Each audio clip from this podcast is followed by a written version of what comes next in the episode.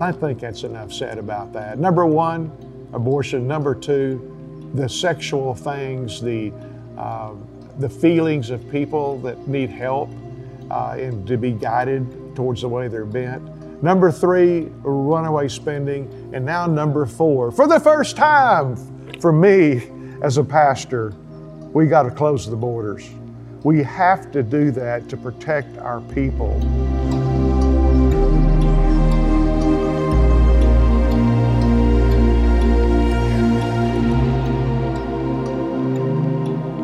Hello there. Good afternoon, good morning, good evening, good night, whatever it is for you. I'm so glad that you're picking up this podcast.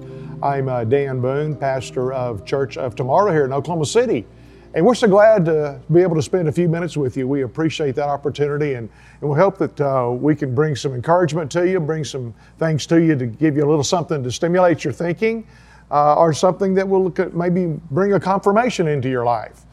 You know, it's kind of difficult sometimes being a pastor and going to a something that sounds like uh, I'm talking about something political. You know, uh, a lot of people think that's wrong, and I have news. It's not wrong for a pastor to talk political because God's on top, but yes, politics basic, basically touches all of our lives, and if we don't take the uh, step forward to speak to certain issues that are being discussed politically, and then I would not be doing my job. I would not be doing what the people of Church of Tomorrow expected or what you as an audience would expect. So, what we're going to do today is we're going to talk about po- politics and the Bible. And I'm not going to make it a generic thing, I'm going to be very specific. I have said in the past that there are three things that are not really something that we push biblically because they're moral issues. Well, those, those three things, I've added a fourth one now. So we've got four things that I believe that the Bible does share about, but also believe that good common sense people, if they really study the situations and look at them, then they'll also agree that these are good, moral, objective, uh, standpoints that we must take in our country if we're to survive as a republic. And I don't make any excuses, I don't make any apologies for saying this. Uh, it's something that I think needs to be brought out into the open. And as the founding of this country was done with a, a vast majority of people uh, being on the uh, constitutional uh, documents, being pastors, I believe that I'm kind of just following along the footsteps of those that have prepared the way before us. Now, I don't do this in church on Sunday morning much. I may touch on it, I may mention it. I don't really, you know, preach a message on it uh, unless it's something that I really feel called to do. And and it, I wouldn't apologize uh, for me or anybody else that would share any of these four parts as a as a message because they're all scriptural. And so let's get right into it. Let's talk about four different things. Number one, something that's been a very hot button issue up until about a week or two ago, and then of course it'll come back, there's no doubt about it. But that's the issue of abortion. And God says that we must choose life, not death, that it's good for us, it's good for those around us. But you know, we believe as a country in life, liberty, and the pursuit of happiness. How can somebody pursue happiness? And live unless they're alive. And a baby in the womb is a baby in the womb. Uh, it's not a blob, it's not a piece of something. From the very point of conception, scientifically proven that that is an independent human being with its own distinctive and unique DNA. So that is a new person that has been conceived, has been made, if you would, and has had life brought into it. And regardless if it's a minute old or if it's eight months and six days old, whatever, uh, eight months, three weeks, and six days, then it's a human being, and we should respect that. We should honor that. As a Christian, I honor that as being made in the image of God. And it's amazing how most people, maybe, maybe as few as 50%, maybe as low as half of ladies that bring a child to a point where they can have a sonogram make, made will actually, who were, to, who were planning on aborting that child will not abort that child because they realize, wow, there's somebody in my womb and I want to make sure that I take care of them because that's the instinct of a mother. So I just want to share that this country will be much better off, better blessed if we allow the children in the womb to live. There are a lot of uh, states now with this new uh, ruling from the Supreme Court that will make their own decisions. And state by state, we shall, we shall choose life or we shall choose death. Uh, we will, uh, we as a nation, I believe from a, a spiritual point of view, we have now an opportunity to repent over the tens of millions of babies killed in the womb, especially in the last 70 years. And that we will take this opportunity to turn things around and actually start bringing our babies full term. That's what I believe would help everybody and everything. And you know, if we had more babies born in this country, we would have more economical benefits. We would have more, when I say benefits, I'm talking about working. Uh, we need people on the bottom end, so to speak, if you would, the young age coming up. That's one reason some people want to open the borders is because we want labor. Well, how about using our girls and boys that are teenagers to be available for those type of jobs and then let them grow into what they're going to do later on and build some uh, working cultural habits as well as uh, work culture and getting in them the, the idea that, hey, you know, if I'll get out here and work hard, things are going to be pretty fine for my life. We have that in this country. We have that opportunity for each and every person, regardless of who they are. Now, number two, number two is all of the sexual craziness that have gone on, especially in the last few years. Now, it's been going on for probably the last, I don't know, let's say it's gone on for a long time, but it's been such a minute percentage of people that even would talk about it. But it's been in, uh, in a common, common, uh, common cultural conversations uh, the last 20 years, but it's really escalated the last three or four and even the last two years. And that's the LBGT stuff.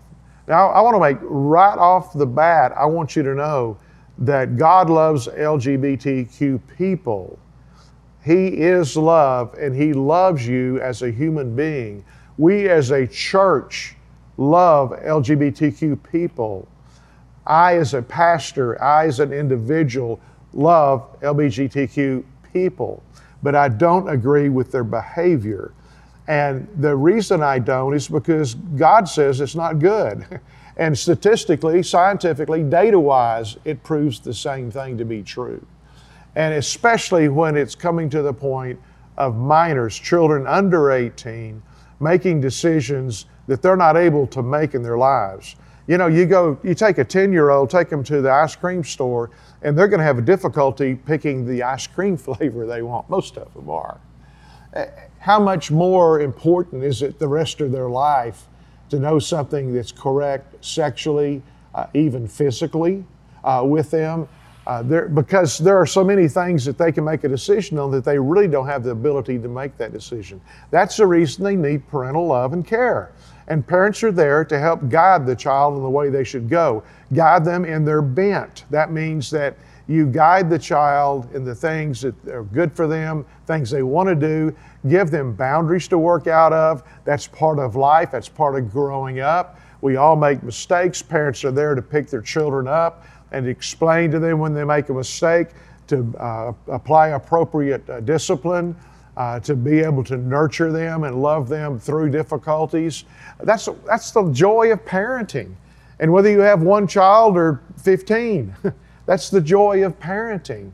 And we should take that as an honor that we have the responsibility and the privilege and the opportunity to speak into the lives of young boys and girls growing up to help them be formed towards their bent, whether it's their social life, whether it's their occupational, whether it's their academical things that they need to be able to learn uh, growing up, whatever it is. How, do, how does a man treat a woman? How does a woman receive a man? How, how do these things all happen? How do they go about?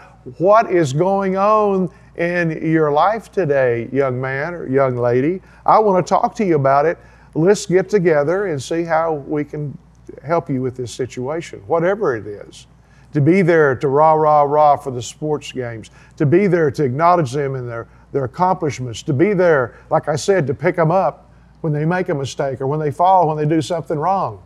Uh, my daddy came to the police department to pick me up before I got locked up in jail for being drunk when I was 16 years old. I don't say that proudly, but I say it, my, my dad loved me enough to be there. He could have left me in the slammer for a day or two or three or whatever he wanted to do. Or maybe he could have just been out drinking himself.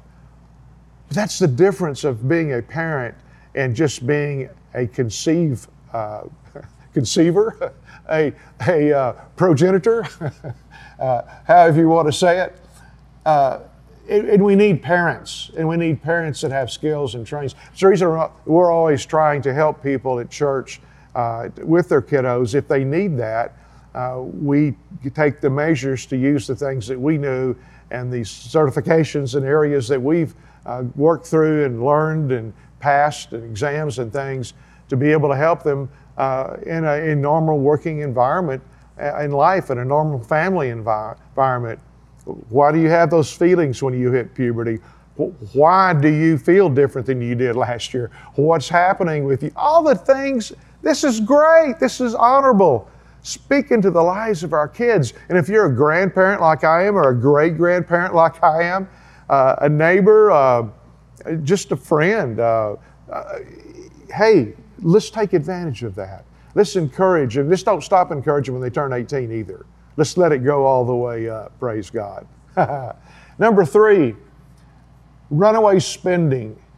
We have no right to blow money just because we want to spend something.